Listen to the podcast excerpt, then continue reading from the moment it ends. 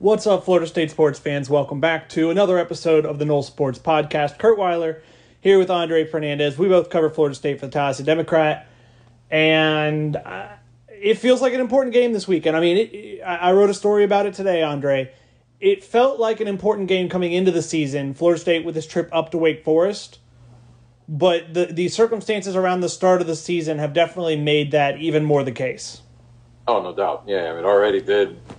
We that was throughout the preseason. I think we talked uh, amongst ourselves, amongst our peers on the beat, and saying that we all kind of looked at this week three and kind of circled it on our you know imaginary calendars, saying this can this can be a swing game of sorts, you know, for their for their entire season. And now, now it's the salvage your season game. I mean, you know, we look, I looked it up this week, 0 and 3. The last time FSU was 0 and 3, Bobby Bowden had was still a new coach here. It's still it was the first season, and I remember then after 0 and 3 was when he started to turn it around that year, and eventually the program and the rest is history. But that just gives you an idea, like. You know, I'm, I'm older than you, Curt, and even in my lifetime, that has not happened. An 0 and 3 FSU start for a football team, and so that that's that's what Mike Norvell and company are facing. But at the same time, it's gonna it's gonna really put a damper, I think, if that were to happen, because of the fact that when you dive in beyond the record, especially if this game ends up being a close game, the way the first two have, just how close they could be from completely swinging it the other way to three and zero is going to be probably the most frustrating part if the Seminoles end up suffering that fate. Oh yeah, no doubt. I mean, if if you win this game and you look back, then then they start to look back, no doubt, or at least fans start to look back at how close they were, like you said, to three and zero. And if that's the case, chances are it's quite possible they could be five and zero. You know, it, it becomes a what if, and it's too far. It's too early into the season to talk in those kind of kind of in just in those terms. But I mean, it, it, I am by no means saying outright that I don't think this Florida State team could respond from an 0 and 3 start. That I, I, I don't think for sure that an 0 3 start would kind of sink this team, but I, I it would sure test the resolve of a team that has uh, not had a lot of that resolve over the last few years. Yeah, well, it's a young team, and that's part of the inconsistency too. And it's twofold. I think that the fact of their youth, like we said before, that's why I think that this could be the type of team that does come out and does beat a team like Wake Forest because from week to week they're going to be very unpredictable. I think potentially, but the youth factor, the other part of it is a loss like this, especially if it's not a good, if it's not a good performance, you worry about it starting to fracture things a little bit, but you know behind the scenes and maybe because they're such a young team, you don't want that to just create even more issues going on and that sort of thing. Because you know, losing like that, it, it tends to spiral, no matter what kind of talent you have. Yeah, but in their case, especially when they're still in rebuilding mode and trying to put something together. I mean, the battle cry this week, we heard it. You know, Coach, uh, offensive coordinator Kenny Dillingham screaming at everybody, "We're two plays from two and zero. Oh. You know, we're good when we want to be. You know, that that sort of thing. So it's just a matter of them executing and really following through to what they week to week are capable of doing and really seeing how that could translate. But it's going to be tough because again, this is a very I think McKenzie Milton hit it on the head when he said he called Wake Forest the perfect or I don't know if he was referring to only the defense or the team as a whole, but he called them a perfect team because of the fact that they don't they don't kill themselves. They don't make the the silly disciplinary mistakes, that sort of thing. They don't tend to. So it's going to be a case where they're going to have to beat Wake Forest. Wake Forest is not going to beat themselves. No, I mean you're absolutely right. I mean it's a it, it's kind of the anti what this this Florida State team has been in in a number of ways. I mean, like you said, they're they're not a team that is going to beat themselves. I mean, Mike, say what you will about Dave Clawson's teams, the recruiting classes are pretty regularly kind of among the worst in the ACC for whatever you read into that. But he definitely always makes the most of them. They are always well coached teams. I know I think Mike Norvell said that he thinks this will be one of the better coached teams on FSU's schedule, and I'm I'm not sure I disagree with him if that's kind of the only metric that you're discussing there. I mean, year in and year out, Dave Clawson does a lot with a little, and I think this team he this year he has more than he normally does. When you look at him, I think they have nine super seniors, guys that kind of use that extra eligibility to come back for uh, for one more year, and so that that has put a lot more experience and a lot more talent on this team than kind of Dave Clawson normally has to uh, to play with. Yeah, no doubt about it. I mean, I've talked to people that you know I've done have, have watched ACC football much closer than I have in recent years, and and and really that's because that's what they do. That's their job, and they've said themselves they're like, this may be the best Wake Forest team they've seen, if not in a long time, maybe ever, just by the standards, and just in terms of on paper, on talent, what they have to work with, and then you you you factor in that very deceptive mesh point offense that's hard to prepare for. That's a factor in their favor, and then if their defense is disciplined enough where they can do something against that what's been FSU's strength so far against the running game, especially, and, and you know, coupled with the fact that FSU better not keep making these mistakes, these penalties that are putting their passing game behind the sticks. I mean, there's a lot of little things that, when you add them up, it doesn't look like a good result coming out of coming out of this Saturday if FSU doesn't flip the script and correct a lot of these things that, that have gone wrong early on. Yeah, I mean, it's a. It, I'll be honest, and I don't think I'm alone in this. I think pretty much everyone that covers this team could see this weekend going any uh, any number of ways. I mean, it just seems like a totally unpredictable. I mean, I think with that top level talent, if things start clicking, I mean, we've seen what the defensive line has done. We we've seen, I mean, like the, like you said, the running game. I think we know what McKenzie Milton is theoretically capable of. Hasn't really looked like it this year for a variety of reasons. I don't think any of us would be surprised, like you said, if they went up and, and won this game. But I mean, it's just uh, it hasn't been. I wouldn't say. I mean, uh, interested for your opinion. I wouldn't say it's been a great week of practice from what we've been able to see. But on the other side of that coin, from what we got to see last week, I didn't think it was a bad week of practice. And then they looked like that on Saturday. So eh, eh, I, I don't know how much stock to put in that. You know? Yeah, I mean, after seeing them practice one you know one capacity or another for over a month now, I mean, yeah, it. It wasn't one of those. Neither neither session really jumped out at me um, on the positive end as far as like, oh wow, there finally looks like things are clicking. I mean, I think they're the one standout is just that sense of urgency. You're seeing that at least from the coaches. I mean, they know what they know what's up. They know how important this game is. They're stressing that to the players. I think this is where leadership comes in. And he, here's the whole thing in the big picture. They the guys that had they've added, in, in other words, a Jermaine Johnson type of guys, you know, McKenzie. These are guys that are coming in, and this is going to be their one year here and all of that. Those are the guys that you can tell have the accountability, they have the leadership qualities that you need on a team like this. But where where is that going to come from from the guys that have been here longer? And then not only that, but it's going to take a little time until those leadership qualities really develop from the younger, you know, maybe from the freshman, the redshirt freshman. These are, this is the type of situation where that starts, where that could start, where it needs to start from those guys. And that's how you would be able to carry through and win some of these important games. So for the future of the program, you hope that that is something that that kind of culture just, you know, is contagious and feeds off each other. And then you see more of that emerge over time. But I think a game like this is like that first step where it has to happen. And then going back to McKenzie real quick, I know we'll talk more about him probably, but to me, this is the game where now that he's identi- been identified as the starter ahead of time, like definitively, this is the type of game that he has to take over and make this his team this year. And I think he's at least he's approaching it. It sounded like he's approaching it like he wants to do that, and that and he, he's aware of that opportunity in that situation. But to me, that that's what has to happen. He has to take this game and, and run with it, and, and this be the one where you say, wow, McKenzie really stepped up and really put his stamp on this offense in a game like this.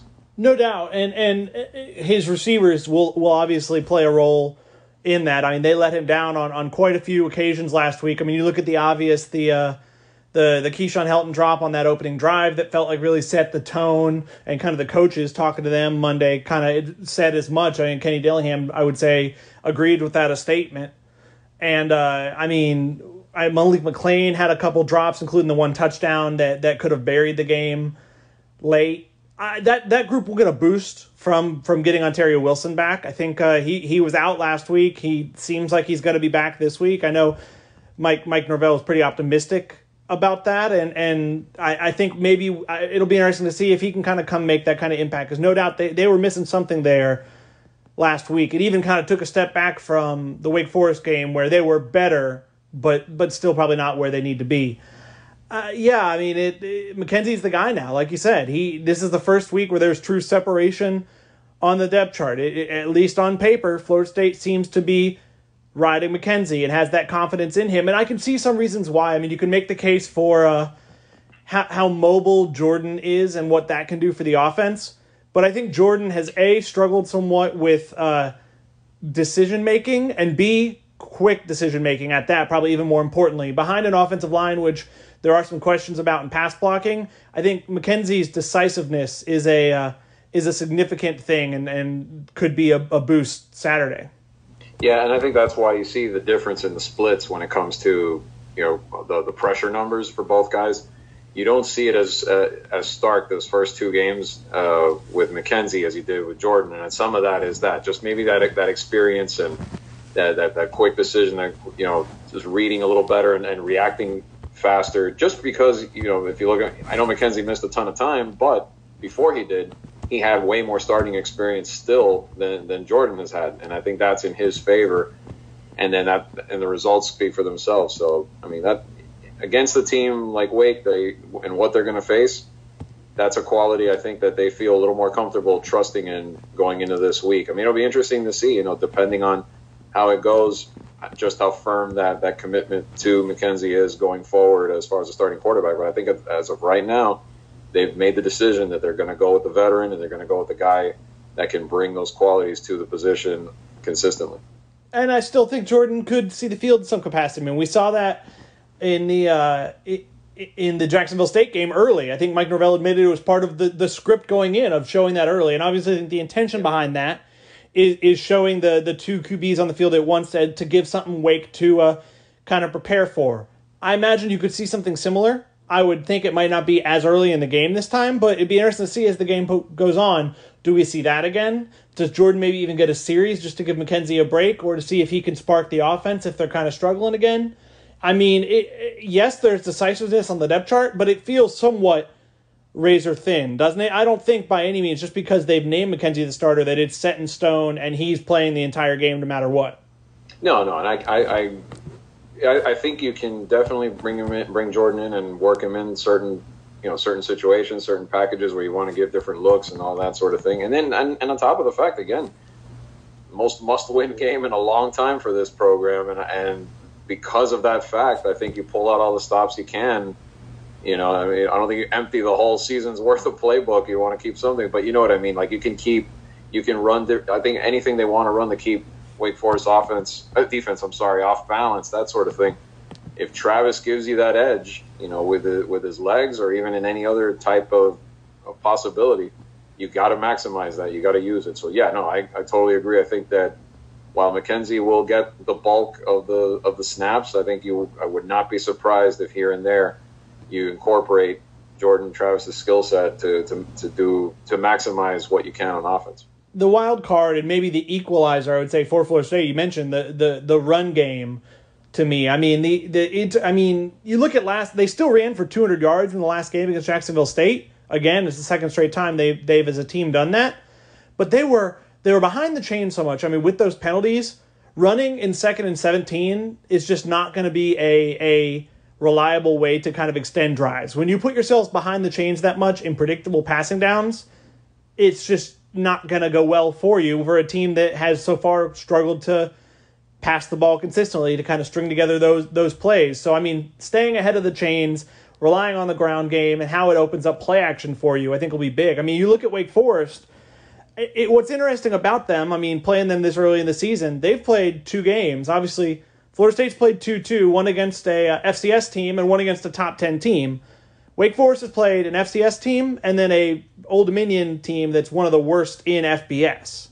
So they, it feels like haven't been tested yet, and that's not to say that they don't win this game or or aren't up for the task this weekend. But I mean, through two games, I mean they only have five sacks against against two lesser opponents, and uh, they do have 16 tackles for loss. So they've they've definitely had more success, I would say, stopping the run than getting to the quarterback and getting those sacks. So I mean be interested to see how much they can neutralize FSU's run game. Right, and then that's a, that's the thing that could be deceptive too. Obviously, they're not going to face the type of running game that FSU is going to bring that they that they faced the first two weeks. But yeah, at the same time, going back to real quick the yardage part, it's like it, it can create deceptive rushing yards. You know, when you're when you're getting seven, eight yards, but it's second and twenty, you're not accomplishing much. And they talked about that. You end up you're still going to end up like in third and 11, third and twelve, and then there goes your drive after an incompletion or whatever it's almost like those, those are good yards for if, if, this was fantasy football, but not in the real actual situation. You're not really getting your offense anywhere, and and that's the thing. If they if they don't correct these issues where they're putting themselves in these negative down and distance situations, it's not going to matter much in terms of how they can are able to run the football.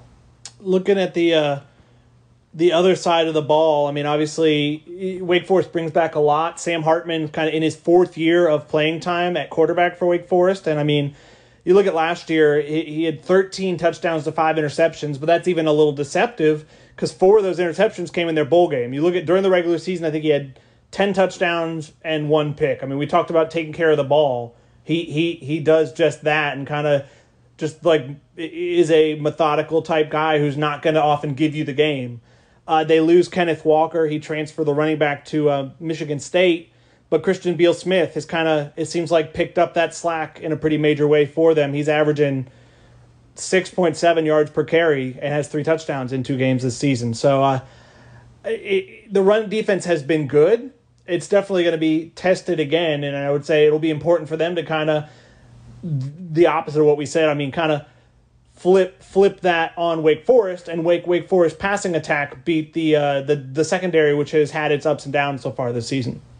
Yeah, and that's where you're going to see if Wake Forest's receivers. You know, I know they lost Sage Surratt, you know, but at the same time, they still have a few quality guys coming back that you know are going to be tested. Obviously, they're going to test FSU's secondary, which has had its ups and downs so far through the first two games, and you know, we've seen some brilliant plays, but we've seen some letdowns as well. In some of these one-on-one matchups, and you know, when you look at guys like Jaquarii uh, Roberson, I believe I'm saying his name right, hopefully, and uh, you know Donavon Greene, Taylor Morin, a redshirt freshman. Those are those are all players that we'll see if they how they match up against some of those younger corners of FSU, and that's those are the battles they're going to have to win. I mean, but but to me, it's the mostly it's the discipline because again, that that offense that just keeps you guessing until the last possible split second and forces you to be so disciplined up front. I mean, FSU's linebackers are going to really have to have a good game because they're going to be and they're going to be without Kalen DeLoach for the first two quarters. So that's going to be another test for you know for guys like Cortez Andrews and others that are you know on, on the younger younger or at least like inexperienced, a little less time in major college football situations like they're going to face this week. I mean, that's a big test. They're going to have to be able to to step up and not blow assignments and and you know stick to their gaps and and do some of the things that that coming into the season were a goal to get better at than they were last year. No, for sure. I mean, I don't think either of us were uh, especially high on the linebackers coming in on coming into the season, but I think they've uh, achieved relative to my expectations. But DeLoach is a is a big loss. I mean, he's been I mean, he he is your fastest linebacker. He's probably your best linebacker in coverage, and he's also just done well at, at all around. I mean, he's kind of handled all all parts of the position well. So outside of obviously how big that was a moment in the game, and that without that targeting, you may be one and one instead of zero and two. Yeah, you're now without him for the, the first half of this game, and it's going to put the onus on DJ Lundy. It's going to put the onus on Amari Gainer. It's going to put the onus maybe on Stephen Dix, who hasn't been starting this season, but did a lot last year maybe step into that role. And uh, like you said, I mean the the mesh point where they kind of keep it there the, between the quarterback and running back and kind of want you to commit to a decision before they make theirs about who takes the ball. It will uh, will test the discipline, which has through two games been better this season.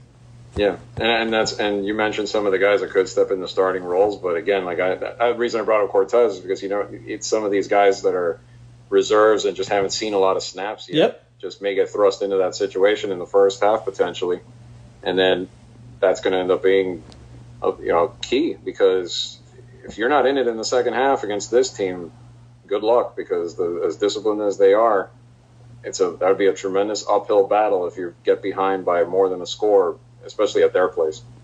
Yeah, I mean, Mike Norvell's talked about. I mean, the the Jacksonville trip they took during the preseason was kind of something they did in an effort to put guys outside their comfort zone to kind of simulate what life can be like traveling on the road for a, a road game. Obviously, there's not really any real way to replicate crowd noise, and they tried at practice with the speakers and everything. It felt like there were louder speakers this week than kind of the uh, the past before. I think there were some on the ground that weren't there before, but uh, uh, they do have the benefit. I would say I haven't been to Wake before. From from what have heard, not the most hostile atmosphere. Yeah, probably. Not, I mean, compared to other ACC places, I would I would assume not, considering what we've you know seen in person and and and over the years, just in some of the environments, packed houses and all that. You know, it's not Clemson or anything like that. I'm assuming, but still, they did bring that in this week. They wanted to kind of recreate, maybe amp up the intensity of kind of the environment they, they could face. And again, it's it's going we, we've only seen this team play a Doak with the home crowd, you know, backing them. So new challenge and, and interesting to see how they, how they respond. Yeah, I'm interested to see. I mean, we talked about how much of a how much of an impact this uh, the defensive line can have because I mean we I wrote about obviously Jermaine Johnson this week, but he's hardly the only the only uh, major boost that they've kind of got on the defensive line this year. I mean, no no doubt when you got a player who leads, I think all Power Five defensive linemen in tackles, sacks, and tackles for loss. Obviously, that's that's going to be a major boost. But it's been so many other guys through two games this season. They already have almost as many as they did all of last year, and I I I don't know if they, I mean this Wake Forest line brings back five starters, all of whom will have a decent amount of experience. Obviously, I think a couple of them were those super senior types, and so they uh, weren't counting on having them in this year and kind of got them because of uh, the COVID eligibility stuff. But yeah, it, it, is it really is it a better offensive line than the Notre Dame one? Even um, even though Notre Dame had to replace so many, I'm not sure. I mean, I think we saw what they did against Notre Dame. I think there's no reason to believe they couldn't have a similar impact in this game. Right. No, no, and, and agreed. I mean, if you look at the O line they faced already, they should be up to the task. I mean, and then I, I don't know. I, I still look at Wake Forest's defense though, and it's going to be, you know, it's still going to be a challenge. I mean, I know they lost their their great pass rusher, you know, to the NFL, but I mean, you look at a guy like Miles Fox, seventh season, if I'm reading this right, seventh season of college football. I mean, you talk about the super seniors. I mean, these are experienced veterans on this on this D line that are going to have be. I think they're going to be up to the task of slowing down, of potentially slowing down some of the things that FSU wants to do. So that's where FSU's own offensive line, which is pretty banged up right now, and, and you know, not, we'll see how intact they are. You know, it doesn't look like Maurice Smith is going to be there at center. Baveon Johnson had a better game, a better game last week. Obviously, he had a lot of room to improve from the week before. So we'll see. I mean, it's going to be it's going to be an interesting challenge. I think one of the focal points of, of this game that could swing it one way or the other. No doubt, yeah, it's entirely possible they're without. I mean, forty percent of their their desired starting offensive line, and I mean that's uh, would no doubt would would be a big thing for them. I mean, we've talked about uh, Mike Norvell definitely sounded more optimistic about Ontario playing this weekend than he did Robert Scott or Maurice. It sounded more with those two about hoping to get them back at some point, and that was kind of a a, a more TBD timeline. So. I, I don't know. I, I, I struggle to get a read on this one. I mean, it's uh, if I had to, if I, yeah, I'm kind of in the nit, the weird zone where I'm kind of thinking Florida State might cover. It's only a four point spread. They might cover and lose, which would obviously be pretty uh, heartbreaking. I mean, it would be encouraging because there's definitely a world where I could see them come out and get killed this weekend and get run off the field, and just about all hope would be lost for this season, and and it would definitely be at an all time low for the Norvell era. Yeah. But I, I don't know. I just I, I I I don't see that happening. But I'm also not sure I see Florida State winning. I, I could see like I'm with you. I think I could see the entire wide range of the spectrum happening potentially. Like like nothing would shock me one way or the other. I but, might be shocked by a Florida State blowout win, but but it, I mean it okay, would be encouraging. Yeah. It would be encouraging. Yeah, oh, encouraging, no doubt. Yeah, you're right. Only because, yeah, I'd, I'd, be surprised that Wake Forest would get run off their own field as good as a, after we've heard so much about this being one of their better teams in a long time. But no, I, I'm my pick I'm with you. I think can FSU win? Yes. I mean, would it shock me if they if this is the response game? No, and I think they're very capable of it. But seeing what it, seeing everything and adding it all up right now in my head, I mean, I I would my pick's going to end up being like a two point one or two point defeat right now is what I think. So yeah, cover the spread, but not.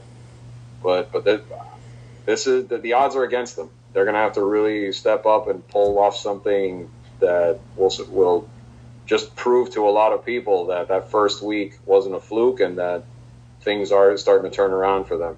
Yeah, I mean, at this point, at this point, fair or not, it feels like however they look at this game is going to be kind of what people think is the closer to the reality of this team. They can kind of show that first game, that Notre Dame game was a blip, or they can show the Jacksonville State game was a blip, kind of depending on a uh, on how this one goes. I do think it's going to be another good one. I mean, that might not be good for the hearts of uh, Florida State fans who've already been through two brutal, down to the wire games this season. But I mean, I wouldn't be. Uh, or our deadline, or or your uh, yeah. deadline writing there at the very end. Well, and it, personally, I mean, obviously, this is not something fans care about. I, for one, embrace a non-night game because those were, I mean, for both of us, two oh, yeah. very late nights to start the season. Those first two weekends, so yeah, no, no, doubt. A few three thirty kicks. Since, since I think the team is somewhere in between what you just said of the not fluky Notre Dame but disappointing Jacksonville State, that's why that's why I think it's another close game.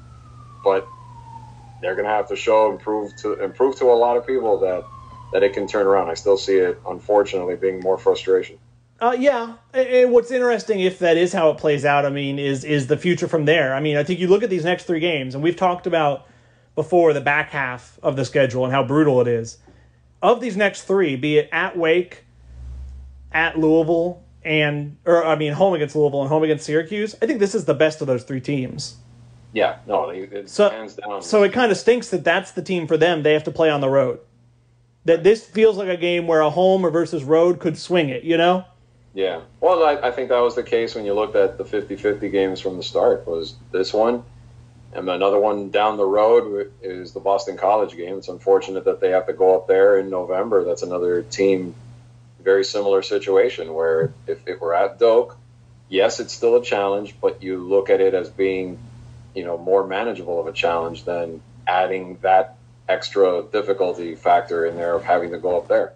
Well, that one though, I will say, looks I mean, it doesn't seem like he's been ruled out for the season yet, and obviously that's the second to last week. It's very late in the season, but that one seems to have changed somewhat this uh, week oh, with well, no Phil Jurkovec. Using yes, using Jurkovec definitely would for sure. But I mean, and again, now we can't we can't even go and look that far at this. Point. No, no, because who knows what this team, who knows where the mindset of this team is by then. Exactly. But.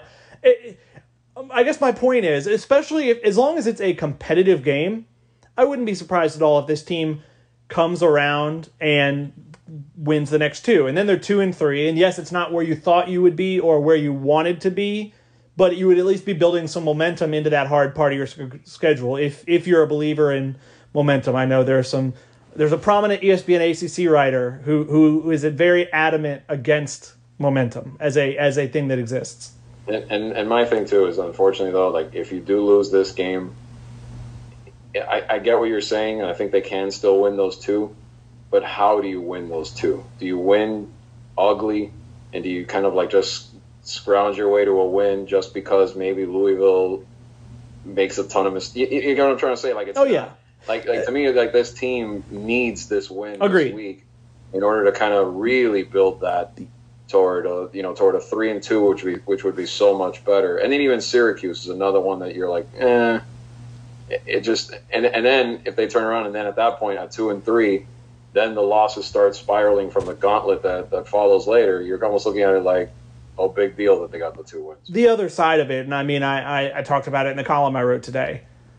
I I also wouldn't be shocked, like you said, if they lose this, and that's I mean, obviously another loss, the first 0 3 start in 45 years for FSU is going to really test the resolve of this team. And I wouldn't be shocked at all if they come out next week at home against Louisville and if they lay an egg. And at that point, it feels like they would be on full on quit watch. Right. And that's what I'm saying. And yep. if you squeak out a win, it's like you almost you almost need Louisville to give it to them. And then really, what have you accomplished out of that?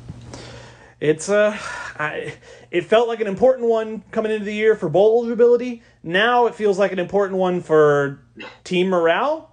Mike Norvell's, I mean, it, Mike Norvell's not getting fired this weekend. He's really, realistically, not getting fired this year unless things really, really fall off a cliff. And even then, I'm just not sure the financials are there for it to happen. I mean, they've still got a number of years left on Willie Taggart's buyout, but I mean, talk about a talk about the week where Mike Norvell really needs a win. No doubt. I mean, I, I don't rule out anything anymore in, in sports because you never say never. Not after Saturday. Not after Saturday, but you're but you're right. Odds odds would be very against FSU taking a drastic step like that, and especially at the end of the day, money money talks, and it would put them in a in a pretty bad financial spot to have to do that to have to break a contract again like that. So I don't think. Yeah, you're right. I think that's for that at least. He, he sounds like he's safe. Well, and here's the other side of that, that that probably bears mentioning. Not that we should spend too much time talking about him. Uh, a, a, man who's who's who's almost sure, almost definitely, like ninety nine point nine percent, not going to lose his job this year. What coach takes that job? Right. What coach would take a job for two coaches both got two years or less?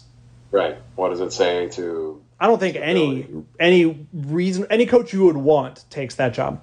Right. Yeah, because they, as, as confident as they may be that they could be the guy to turn it around, they're going to be like, well, but I'm getting a short leash over there. Well, how am I how, how confidence do I have that I'm going to get enough leeway and enough time to turn it around? I really talk about this because literally, while we recorded this podcast, I, I got a tweet from someone asking if if I thought that Mike Norvell could get fired if they lose on Saturday. The answer is definitively no. Mm. I mean, I, I right. it, it, you, there's a bunch of. Just say you never know because look at college, look at USC. You're right, but that's even that was it was his what seventh year. But his he's been there a long time. But you're right, that's not he's been there a while. But I'm just saying like, the the stuff with Willie Taggart looks really bad. Oh yeah. And, I mean, it's it's pretty amazing that we're going from. I mean, what were we two weeks ago talking about Norvell as the hero and Norvell turning this around and, and one week ago, be. and and he still could be. Yeah, no doubt, it still yeah. could be. But it's amazing how one result, just one play, forget one result, one play, swings the whole narrative one way or to the other. It is. It is. So I mean, all that to say, this one feels uh, this one feels important. I think it sounds like I'm not putting you on the spot for a score right now, but and again, I really don't have a clue. Uh, I, this feels like it's it's always guesswork but like when you're making a prediction, this one especially feels like guesswork. But it sounds like we're both we're both leaning close loss. Yeah, no, I, will tell you, I'm, I already had the score in my head when I told you two point loss. I thought it, it, it's going to be in the neighborhood of like a 30. To me, I think it's like a 30 to 28 type of thing, something like that. Yeah, that 24, 21, something in that neighborhood. I might lean a little more low scoring. I'm not sure. It's uh, yeah. I just, I just either you know, yeah. I, it, this feels like this feels like a game where even if they lose, I think FSU figures out a little figures it out a little bit in the passing game. I just I can't see them being so bad three games in a row where they just can't go downfield and keep committing all these penalties that they've been committing and you know all the problems we talked about earlier. I think they they execute that at least to a degree better in this game. Definitely. I uh I think we have a talked about all this situation enough. I mean, obviously, we will uh, see how this one goes. I think we'll we'll try not to approach Saturday's game as a kind of moratorium on Norvell's tenure because I don't think it is. But we will definitely uh, talk shortly after the game, either maybe Saturday night or Sunday or Monday, somewhere in the days after, about all that happened and and what it means. But for now, let's. Uh, I think there are some. Uh, for all the struggles on the football field, there are some Florida State teams that are having a great deal more success this season that uh, deserve mention and conversation for sure as we uh, wind down here. Yeah, and we'll start. I mean, we've we've we've mentioned soccer, and for good reason. Seven and zero, oh, number one team in the country. Worth mentioning, they that was a good. I mean, we almost take for granted when the soccer team wins around these parts, but that's a good road win they had on Sunday against Auburn. Auburn had had the, the, the, country's longest winning streak going into that match. They had won 11 in a row at home. Number 10 in the country. Yep, number 10 in the country was what they were ranked at the time. And FSU went up there, scored on them in the first minute, and pretty much then hung on and, and beat them two to one. So, you know, good early test for the team. I mean, they they this is this is a team that hasn't given up barely anything on defense. We've talked about that a lot, but the, they they again show their depth and experience. You know, one of Coach Mark Krikorian's best teams that, that that he's ever had. Probably he's. It sounds like he thinks it's one of their best ever, if not if not has the potential to be the best if they can if they can finish the job and bring a third national title to Tallahassee down the road. But results like that one are going to be the type that, that, that get them there because they really hadn't been. They had another game against Colorado where Colorado kind of scored a little bit of a fluky goal to make it two to one, but they really hadn't been pushed until this week. I think even even just schematically, like I was watching the game a little bit, teams tend to drop back and like oh, oh like oh crap, let's not let them score six or seven and tee off on us. Auburn didn't do that. Auburn played up, tried to score themselves, tried to push the action a little bit, and it didn't end up working in the end. But it was a it, it's it's a team that as they go into ACC play, they're going to face you know not every team in the ACC is on their level, but they are going to pretty soon start getting some of those conference opponents. The you know the, all the usual suspects, the Virginias, the Carolinas, the Dukes, that you know can can play them pretty tough. So it was good to see this test early.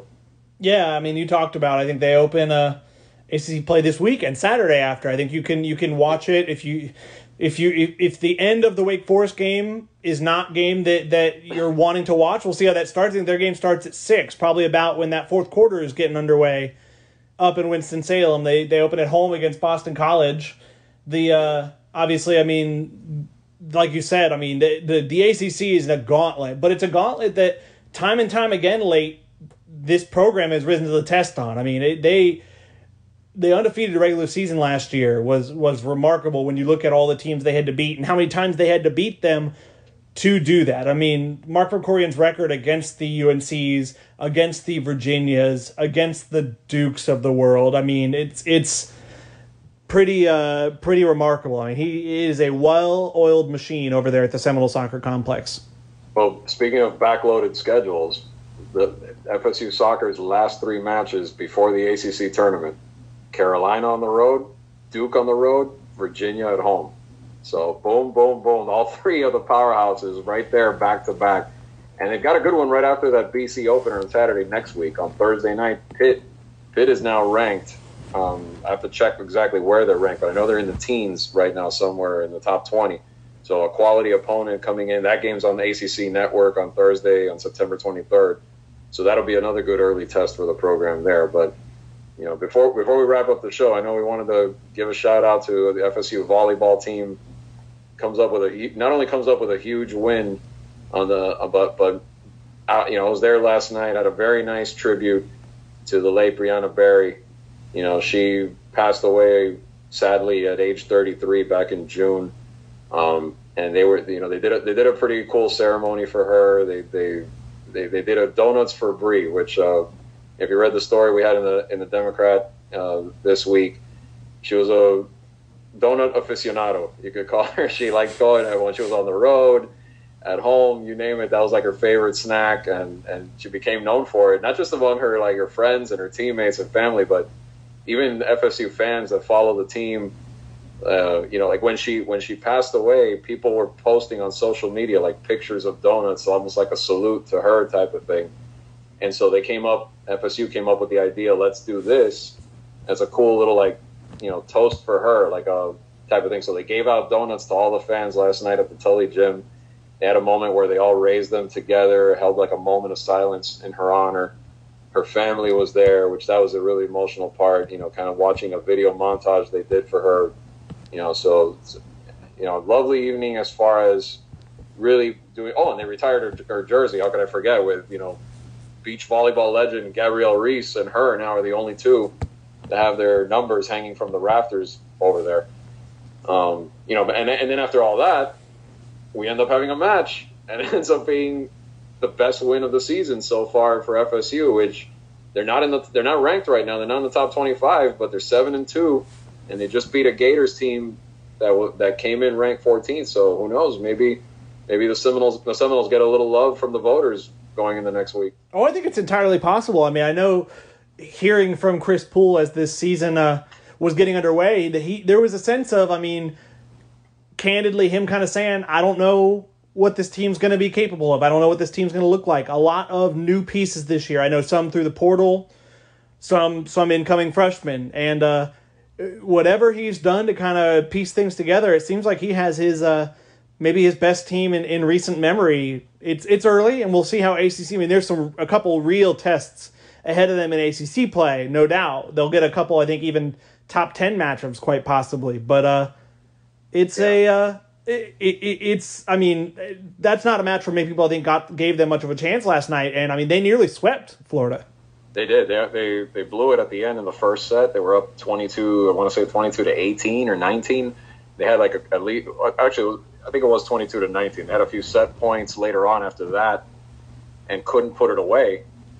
And and that, and now to their credit, that's the whole thing. He thought, okay, usually you see an underdog that gets that kind of a window to maybe make it a match. And then you could see, I've seen, you know, over the years, tons of volleyball matches where suddenly then the second set errors start to pile up, it spirals.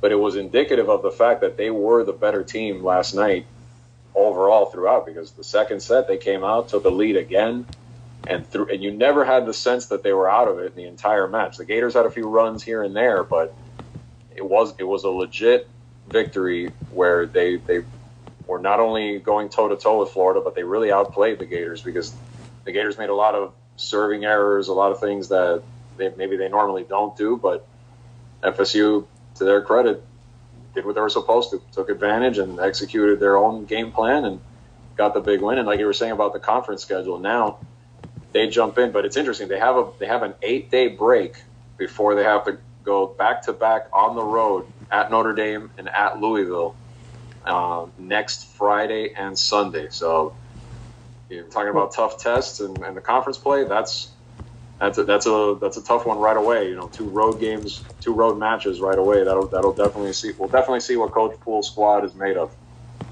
Yeah, well, and you talk about I mean, you talk about tough tests. That Louisville team, what are they ranked right now? I know they're a. Uh, let's see, I can pull it up real quick. This week's. I know there's a few teams they're fifth right now. They're fifth overall. And they beat can, they beat number eight Kentucky last night in their own little rivalry game. I think they improved to uh, seven and zero.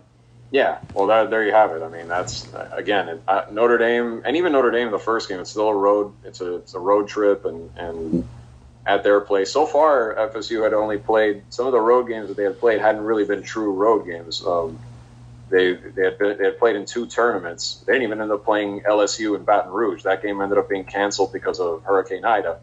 So this Notre Dame game will really be the first true road game on their schedule. So we'll see what see how it goes. No doubt, it's uh we it's something we will definitely uh keep tabs on. I mean, obviously, I know they Florida State some tough luck last year where that team easily makes the uh, the 64 team NCAA tournament, but it got reduced last year to 48 teams because of uh, COVID and all that, and because of that, I think Florida State just on the the wrong side of the bubble as it as it was. I know snapped snapped a streak of uh, tournament appearances, but early returns would say that that that program's going to be right back after kind of the the one year blip, and they look like they're positioned pretty well to be back in a NCAA tournament once more. Yeah, conference play will dictate everything. Let's see if they can they can hang with some of the best of the best and, and, and obviously win the games against the conference opponents that are a little more on the level and, and, and win those winnable matches. Well, for sure, we will. Uh, we'll have plenty more of those. I mean, here we are now we're we're inside of two months out from basketball season, and I know that might be a yeah. music to some fans' ears. We'll definitely have plenty of coverage for those teams. Maybe try and get a couple people around the programs here for for interviews in the lead up to the uh, to yeah. the the season getting underway because I figure that's something that could be of interest to uh, to some of y'all. Definitely, and schedules out too. The what you, oh yeah. Yesterday, the women's schedule is already out. The men's schedule being announced on Thursday night. We'll we'll have a story on that as well uh, the, the, complete schedule, I should say, because parts of it have already been revealed in recent weeks. But now the ACC slate completes the entire thing. So if you're basketball, if you're Seminoles basketball fans, and and you want to start making plans on when to go see them, you know, either in Tallahassee or or elsewhere, after tonight, you'll know exactly what it looks, what the slate looks like. Yeah, I mean, like I said, we'll uh, we'll be back in a couple days breaking down Wake Forest and, and where the program's at, what what we saw from that game. I'll be uh I'll be up in Winston Salem on site. It'll be my uh, Yep. first time up there. I uh yeah, I mean uh, we appreciate you appreciate you for listening for for subscribing. Please encourage you to to do that if you don't to uh subscribe to the Tallahassee Democrat. All our great stuff on there is uh, you, you only get so many clicks if you're not a subscriber. So uh, we, we we give normally on, on our metered stuff we give a couple away, but but you hit that wall pretty quick and you got to be a subscriber in order to uh, keep being able to read our uh, our great content that I'm real proud of. Yep, definitely, and we appreciate it. And again, we'll have Curt will be there, ground zero this week, and you know, hopefully, if I say ground zero. Hopefully, it's not Oh, the boy. center of a disaster, but it is definitely the focal point of a big, big. It's, it, it's going to have seismic ramifications one way or the other toward this football team season. So, Yeah.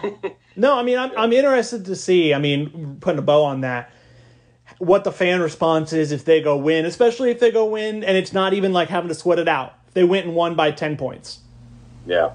What what is the fan just win, reaction to that? baby. The, the, the great Al Davis, just win. That's just win, baby. That's Well- where, that's where FSU is at right now. I think the fans would take that. You're absolutely right. It's uh we will uh, be back soon to break that all down. We uh, appreciate you for listening. Talk to you next time.